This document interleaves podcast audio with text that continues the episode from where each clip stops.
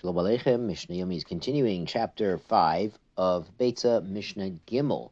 Today we get back to some Techum issues. Recall from Eruvin, uh, back a few Masechtot ago, a Techum is the limit in which we remain on Shabbat.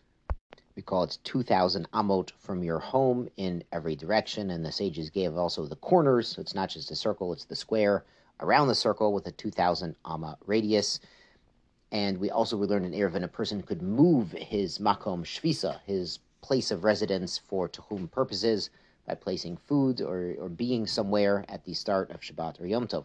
So here Mishnah Gimel, behema v'hakelim, animals or items, you know, clothing or vessels, kiragli abaylim. They can go on Shabbat and Yom Tov in the same place the person can go. So Reuven can take his hat with him throughout his entire techum, but he can't go to the very edge of his techum and then hand it to Shimon, who will then take it beyond that original techum of the real owner. So the Mishnah explains a case hamoser behemto livno oleroe. Someone gives over his animal uh, to take it out to pasture on Yontiv and uh, gives it to his son or to the shepherd. The animal could only go where the original actual owner could go. If he gave it to the shepherd before Yom Tov, it would be within the shepherd's uh. And the Gemara brings a case where if there's only one shepherd for the village and everyone gives him the animals, then they know that the the animal they intend for the animal to have the techum of the shepherd even before Yom Tov. And the Mishnah brings another scenario: Kalim miyochidim leechad min achin. There are a lot of uh, boys in the house and one of them has a suit or a, or a black hat, so it has to go by his techum if it's specifically his. If it's you know the jump rope that belongs to the entire family, elu shahochim. It can only go the place they all can go. So if one brother made an eruv a thousand amot to the east and one a thousand amot to the west, then this jump rope, whatever item that they share, can only go where both of them could go. Mishnah Dalet continues this theme. Hashoel kli mechavero me'erev yomtov. Somebody borrows a kli, clothing, whatever it is, erev yomtov, before shkia, before the holiday begins. Kiragli hashoel. So now it has the same techum, can go like the legs of the borrower, wherever the borrower can go.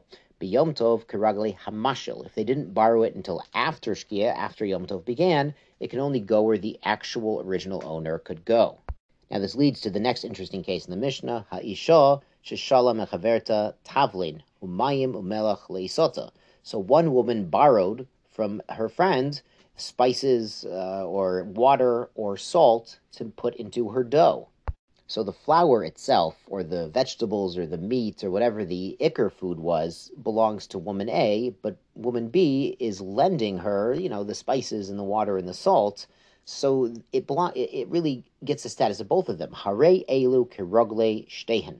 So this this cooked food or this dough that she's prepared has to be in that overlapping area of both their techumin. So if one made a techum up north and one down south, you might have very little overlap in that case. So they'd have to be particular if they're borrowing on Yom Tov itself about where this person can go because that's where their belongings can go as well. Rabbi Yehuda poter b'mayim. Rabbi Yehuda doesn't worry about the water if they merely borrowed water and nothing else. Mipnei she'ein behen mamash. Because water has no substance. Now, he doesn't mean no actual physical molecular substance. What Rabbi Yehuda means is the water, as you cook it or you knead it into the dough, gets absorbed into the dough or absorbed into the porridge or the food or the vegetable dish, and you don't actually see it in the final product.